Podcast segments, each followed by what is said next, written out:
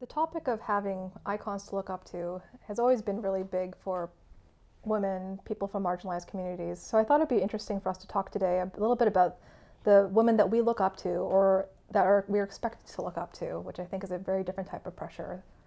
Yeah, I agree. Um, and of course, I love her music, so I'm always talking about Beyonce and Nicki mm-hmm. and all those people.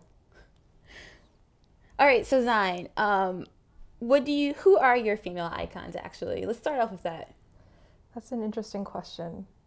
Because i'm not um, it's a funny question apparently. It is because i think that um, for as a Cana- chinese canadian woman there's always been a very limited number of asian women in popular media to look up to.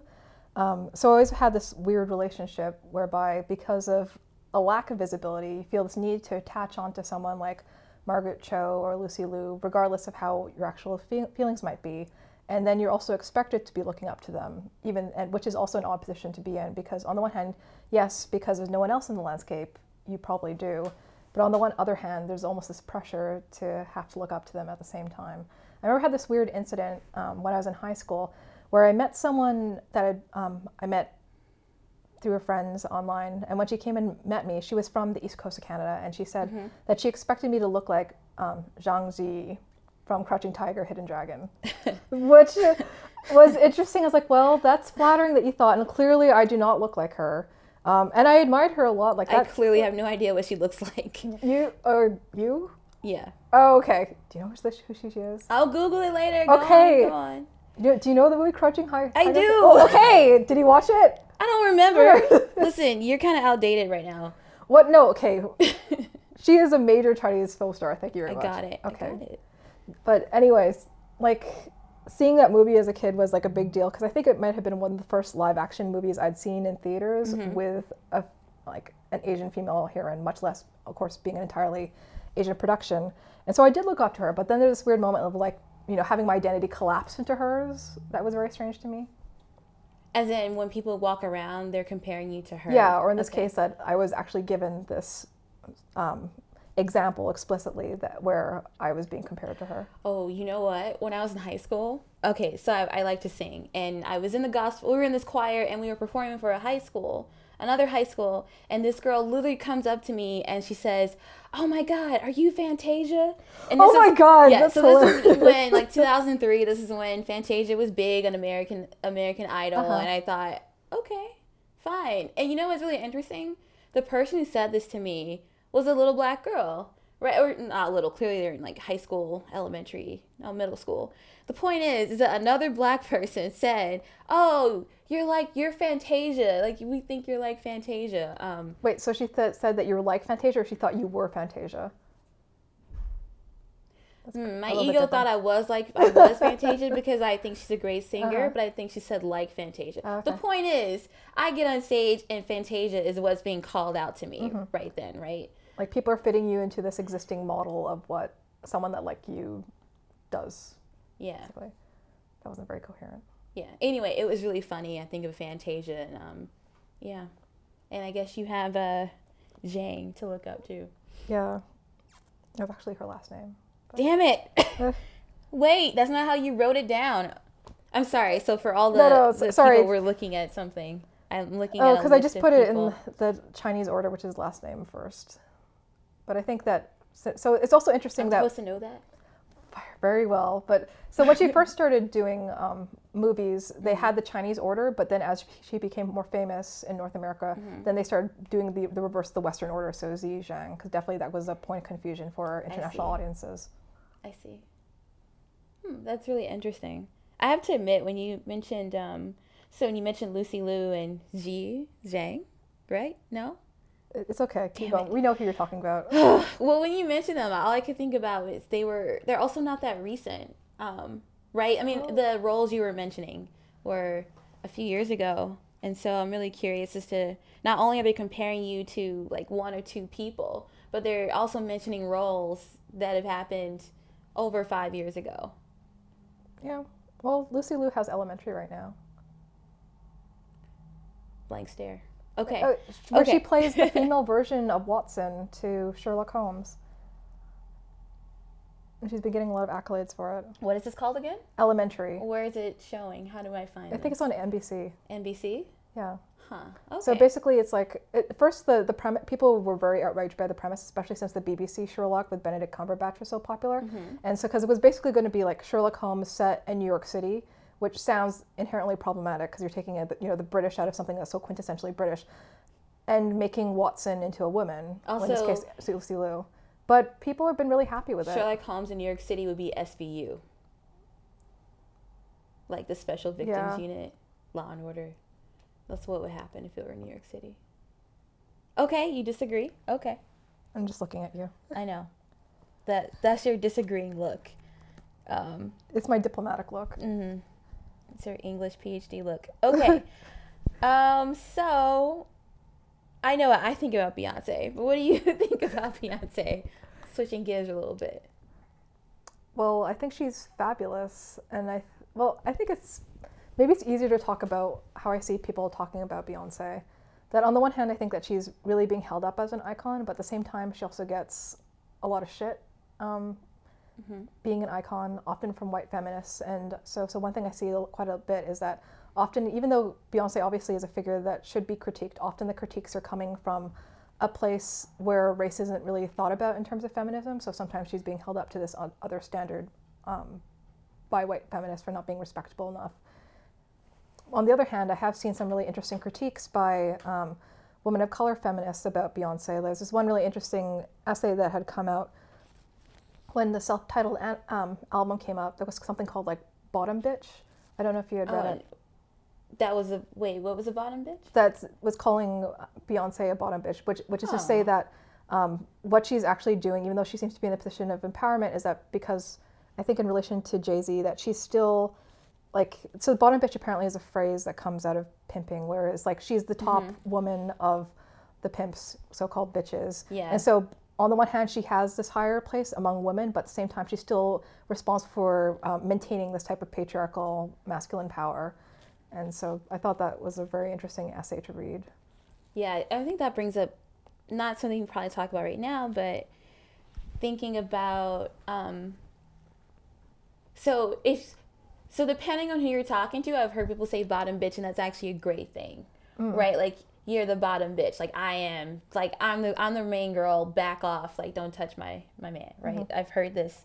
Um, so it's really interesting um, how people view different terms, and when it gets used, how it has a different meaning but I, I definitely I see where you're coming from. Um, one thing I think about is the Grammys. Was it the Grammys? Yes. Where Beyonce opted to sing um, "Precious Lord, Take My Hand." Was it the Grammys this year? I actually don't know. I'm sorry. Okay, so let me tell you about the story. Um, yeah. So here's what happened. Beyonce wants to sing "Precious Lord, Take My." Oh wait, this is the Oscars, because it's right before Common and John Legend. Yes. John Legend. yes, I think you, d- performing. you did tell me about this actually, how she took it away from the, the singer who's actually in the movie Selma, right? Yeah, so so this here's the thing. There was no opportunity there. She made the opportunity. It was the Grammy performance. So Beyonce actually approached John Legend and Common and said, "Hey, I would love to perform this song right before you lead in." And um, so that's all fine and well. But it's also interesting that Ledisi, the person who sings this song in Selma, is also at the Grammys and she doesn't perform the song. So it's to me what's interesting about it is from a musical standpoint, I was upset that she sang the song because she's just not a gospel singer. And Precious Lord Take My Hand is really it's a it's one of the it's like when people go to karaoke and they all try to sing Whitney, but they can't that octave, but they still try. It's like you don't like them. You, you get you give them shade the whole time. And when Beyonce got up to sing the song, like you can hit the right notes, but there's no feeling, there's no motive, inspiration, there's there's nothing. You're getting nothing from the audience. It's a traditional gospel song, and she's just not gospel. So from a musical standpoint, I thought she shouldn't have done it. I thought Ledisi did a way better performance. But when you think about it, like what other men get called out for making opportunity for themselves? Um, what other man would say, "Hey, I think this song should be sung," and also uh, instead of me singing it, I want some other artist to sing it. Like, was it? Can you really say it was Beyonce's responsibility to um, give this song to another artist when she's the one who created the opportunity? So I, it was just one of those examples where I do think she shouldn't have done the song. It was it was off, um, but but is she being judged by this other standard? Yeah, that on the one hand, women are held to this higher standard of collaboration because we're supposed to get along, but at the same time, as a part of the paradox, we're also supposed to be bitches towards each other and tear each other down. And so that seems to sort of play into both. At the one hand, we're being held up to this um, level of cooperativeness, and then if we don't, then we fall into this other type of stereotype. So you're Being damned either way. to each other. Yeah. Oh, also to go back to my earlier point, the essay about uh, Beyonce and about bottom bitch was from the blog Real Colored Girls. You've I've read that a few times. I haven't seen this article, but Uh-huh. go on. No, I just wanted to bring it up Oh, in case people are interested. Okay. What I think is interesting about thinking about female icons is I've found that when I'm talking about them, and I think I said this to you earlier, but I what I find more controversial than than liking them personally is admitting that I like them personally. Admitting that I like them out loud. As an example, I like Nicki Minaj. I like Beyonce. That doesn't mean I will drink their bathwater or anything. um, but it just seems like if the minute I say that I like them, then I get there's a, a lot of back backlash with that. Um, and so I'm not a part of the BNC. I'm not a part of the BeyHive. But I feel like when I say I like them, people automatically assume that I'm just like so pro her, and I'm just like, no, I just like her music. And the same thing with Nicki Minaj. I don't know if I do half the thing that she actually does, but I do respect her music. I I like some of her lyrics, um, and I like what she's trying to do. So I think it's interesting and unfortunate that we can't just say we like somebody without automatically assuming per, part of our personality and part of our um, identity. Like if you like this person, you must be like them, right? When even they're not even like what they're portraying. That's their job. Well, I think it's. Um, I wanted to bring this up that I think Laverne Cox, who's this am- amazing trans woman activist and actor, uh, brought up that she doesn't see herself as a role model, but as a possibility model, which I think is a, a good way to think about these in general. It sounds like for, that's for good. us, our relationship to these strong women that we like but don't accept uncritically is about possibility, that they open this range of possibility, but nonetheless, the existing model is precisely a role model where people think that because you like something, that automatically means you completely identify with it, that means you completely endorse it, and that there's sort of this unproblematic separation between the things that you like and the things that you want to be. Which I think is often is admittedly often the case. Like I think that's why people tend to be so sensitive when you criticize the things you like or you try to say like the shows that they love or the people they love like they might have something problematic because Yeah. some people just can't hear that. And so there's always going to be this backlash um, against you because for some people like love becomes this place where um, because love is supposed to be uncri- like not exactly uncritical but not to have boundaries and be un- sorry unconditional because love is supposed to be unconditional they think that you have to accept things unconditionally but that doesn't mean uncritically. Does that make sense? Yeah, yeah, it does. I think um, it just reminds me of some conversations I've heard about Fresh Off the Boat and how it may be hard for some audiences to look at this and realize that there are some negative aspects that they may be making fun of black culture at the same time that the character, a young Eddie Huang, is actually appreciating the char- the, the black culture and actually finding um, a haven in this culture as he deals with his own struggles. It's funny. uh, One thing that I think that has come out of Fresh Off the Boat is that it's made Constance Wu, the mother, into a new icon for Asian American womanhood. Oh, how's that? Well, I think that I think she, the consensus seems to be that she's sort of the breakout star of the show because like she's just really Uh, in the in the role she's extremely funny, but also out of the role she said some really smart things about I think she's used the phrase like Anglo normativity or something like that, where she's very cognizant of the stakes of racial representation and she's very smart about it. But she just has this like the strength and attitude about her that I think people admire her both in and out of the role. And hmm. You may have seen that Disney said that they're going to be making a live action Mulan, and overwhelming, What? yes, live action Mulan, and uh, overwhelmingly people have suggested it on BuzzFeed that Constance Wu should be Mulan, which Oh, I'd be really? behind. I do like her. She's, Yeah. I, I when I watch the show, I, I see someone who's really strong Mm-hmm. and very opinionated and just really really confident, like just overwhelmingly confident. That like watching her makes me feel confident too. I really like that portrayal of her. The, yeah, one one of the scenes I particularly liked is what she's really distressed that her her son might not respect women. Do you remember that? Oh, which one is this? I, I just remember there's one part when she at- attacks him with like the stuffed toy and it says like you have to respect women, you have to respect women. yes, yes. And I was like, well, if I was being a, a mother, like I would, you know, I would want to teach if I had sons, teach them consent and respect, and I could, I could see that. I could see that. I could see you doing so many things to your son. It would not be. It'd be hilarious. In a good so, way, I hope. They'd be so pro woman, pro woman. They might grow up thinking they're a woman. That and then if my if like they wanted to be trans, that would also be cool. Right? Yeah. That's yeah.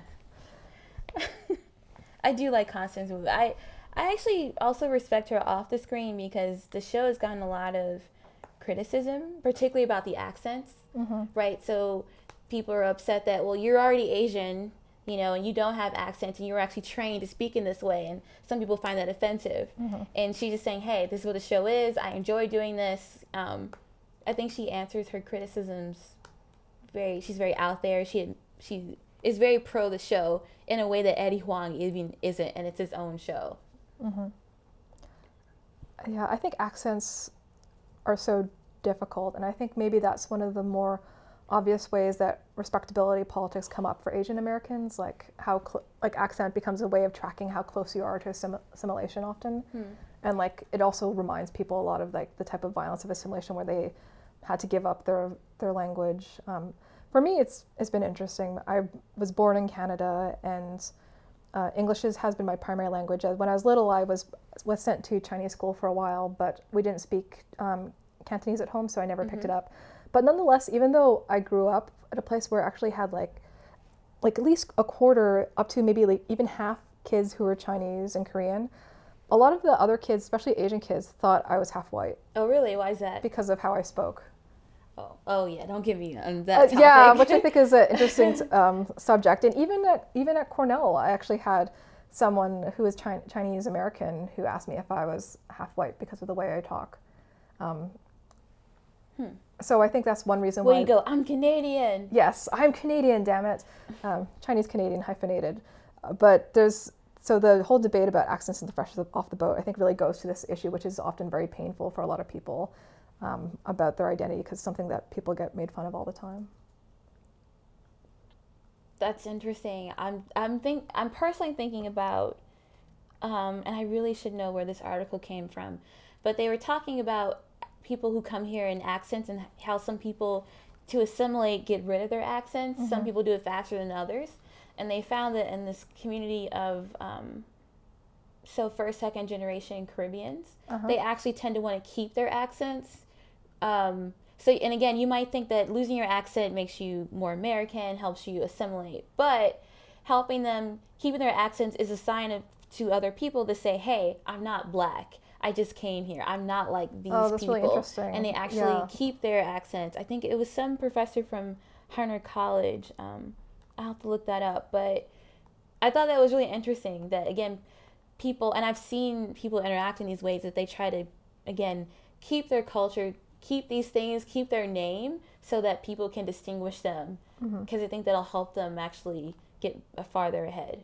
Yeah, it reminds me of. Um, do you remember the Tiger mom, Amy Chua? Yeah, I remember. Anyway, so she had this follow up book that was all about different types of model minorities. And of course, Mm-hmm. one of the model minorities, I think, is like um, uh, people from the Caribbean or Mm-hmm. like from West Africa. And that there's this, so there's always this implicit hierarchy between, you know, the good black people versus the bad black people. And it seems like the way of maintaining the accent becomes this way of trying to distance themselves and like try to try to con- maintain this um, worthiness for the category of model minority. If that makes sense. So let me just add, I did not read. I know about it. I didn't read it. Um, I would be a bad black person.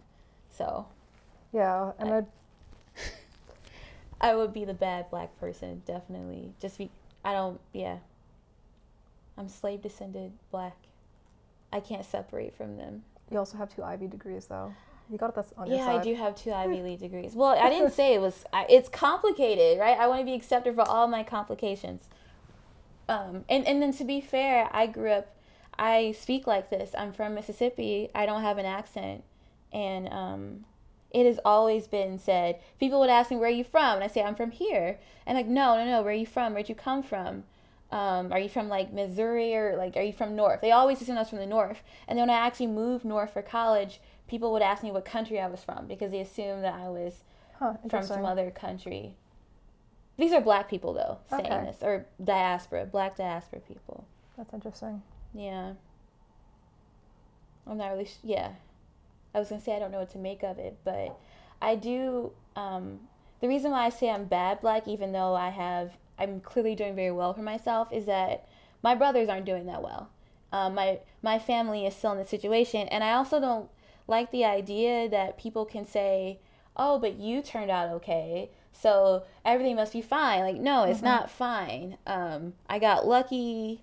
I had some. There was some nature and nurture going on in there, but um, I won't allow you to tear other black people down in front of me. Yeah, yeah. So so you can't. That's like the shadiest comment ever to tell me that I'm doing like, well, you you turn out okay. Like, no, my brothers. Like, you're talking about my brothers right now. You're talking about my mother. You're talking about mm-hmm, my mm-hmm. aunts. You're talking about my high school classmates. And the real difference, we, we, we grew up in the same place, we went to the same high school. And so, in some ways, the differences are very small. Very small mistakes that they may they might have made, or opportunities they didn't say yes to, or weren't exposed to that make the difference between us. But culturally, no. So I, I think, and that's something that I kind of espoused as I got older. Well, it reminds me of a comment that you told me that you received when you first got into the program, and I don't know if you Oh, want to which talk about. one?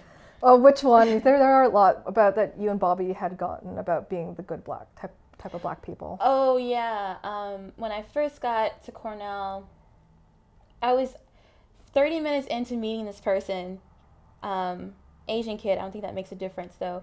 But he said, "Oh, you know what? You and Bobby should have children because we need more good black people in the world." and he genuinely meant that, genuinely. And I in the nicest way possible, but obviously not. it was yeah. supposed to be a compliment Mm-hmm. um, that that I need to reproduce so that we can have more good black people in the world. And um, I was too shocked to really say anything. I wanted to hit him, but I also am aware that I cannot just start beating people Yes, up The angry black woman. in a scientific building. Right? We were in we were on campus, so I just kind of laughed and walked away, and that's kind of been my default response. Um, the older I get, though, the more I, I have opportunity actually to say something. Because growing up, it used to be pick your battles. You can't fight everything. And now I'm like, well, I'm tired. I can't let people do this. But that did happen. The respectability, it does happen. To go back to Politics. the issue of access and fresh off the boat, I think that they're in a little bit of a bind. Because on the one hand, yes, it is problematic to ask uh, actors without an accent to adopt one because it it harkens to this whole um, tradition that there's only certain types of Asian stereotypes being presented, which is heavily accented. But at the same time, to have characters who are Asian who are more realized, who have accents anyway, and that it doesn't impact how intelligent or how realized they are as human beings, I think it goes some way to destigmatizing having an, an accent. Does that make sense? Yeah, I, I actually would agree with that. I appreciate that they sound like they they sound Because like we The- the have people of the, our generation and of previous generations, our parents' generation, who do have accents, and that's Mm-hmm. not a bad thing, and that actually is representative. hmm I almost I wonder if, and I'm saying this as a black person when I see certain black, when I see black people portrayed in media, sometimes I get really defensive about it, whereas people other people seeing it don't get that defensive. Um, I'm thinking about um, when, when black people get auto tuned in the news. Um, People think that's really funny, and even I might think it's funny in a vacuum. But the minute that I know that other people are also consuming these images, Yeah. I wonder are they laughing with me for the same reasons? Do they understand um, where they're coming from? I get really defensive about it, and I'm thinking about this because you're bringing up all these things about accents and the um, the story of immigrants. And for me, I'm not thinking about that. I'm thinking, oh yeah, accent sounds like someone I know. And so I wonder how much that plays into this. If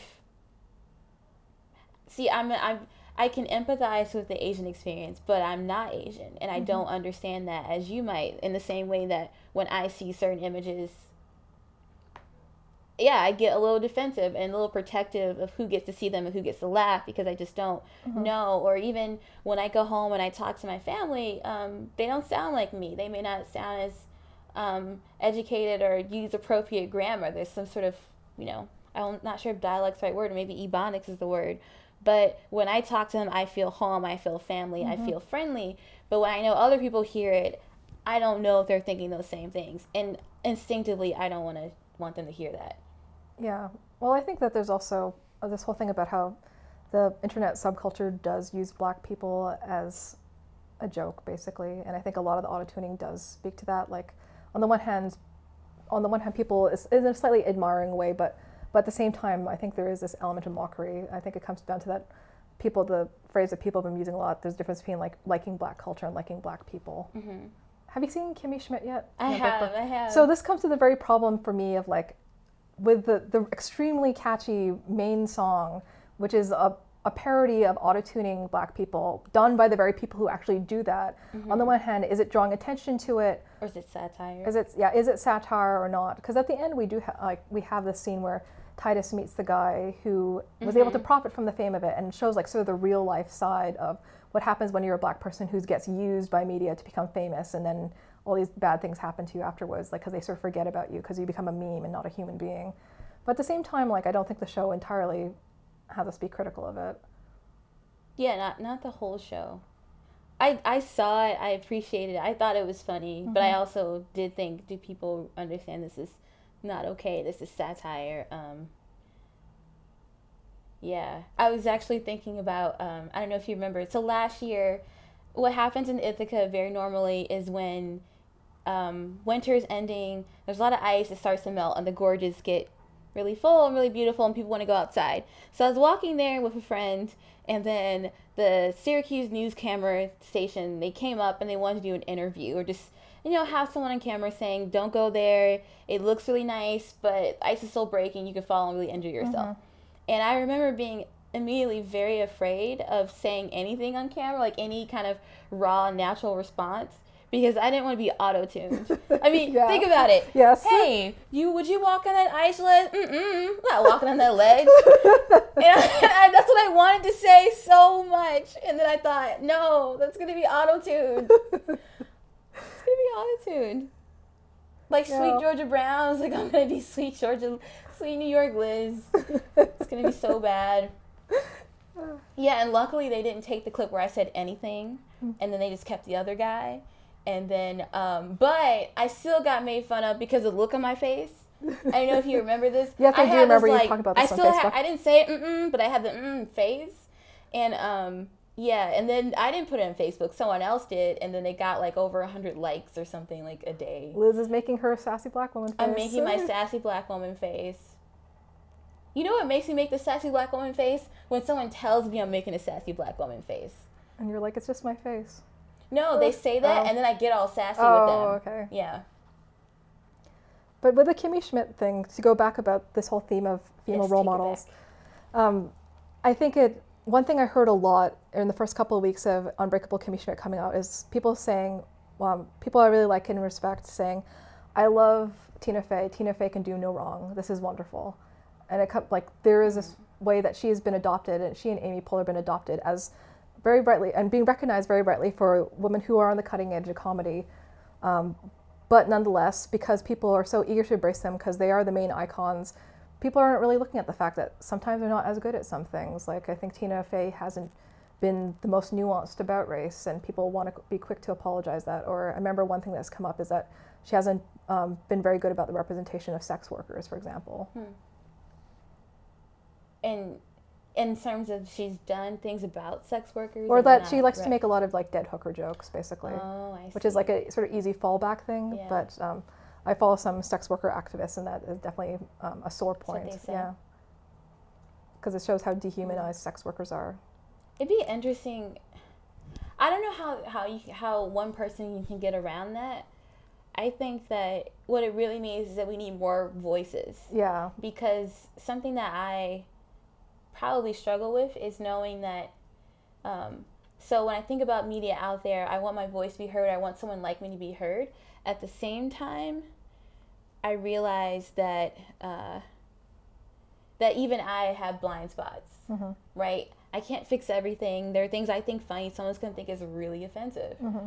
So, actually, yeah, I think I have a weird sense of humor.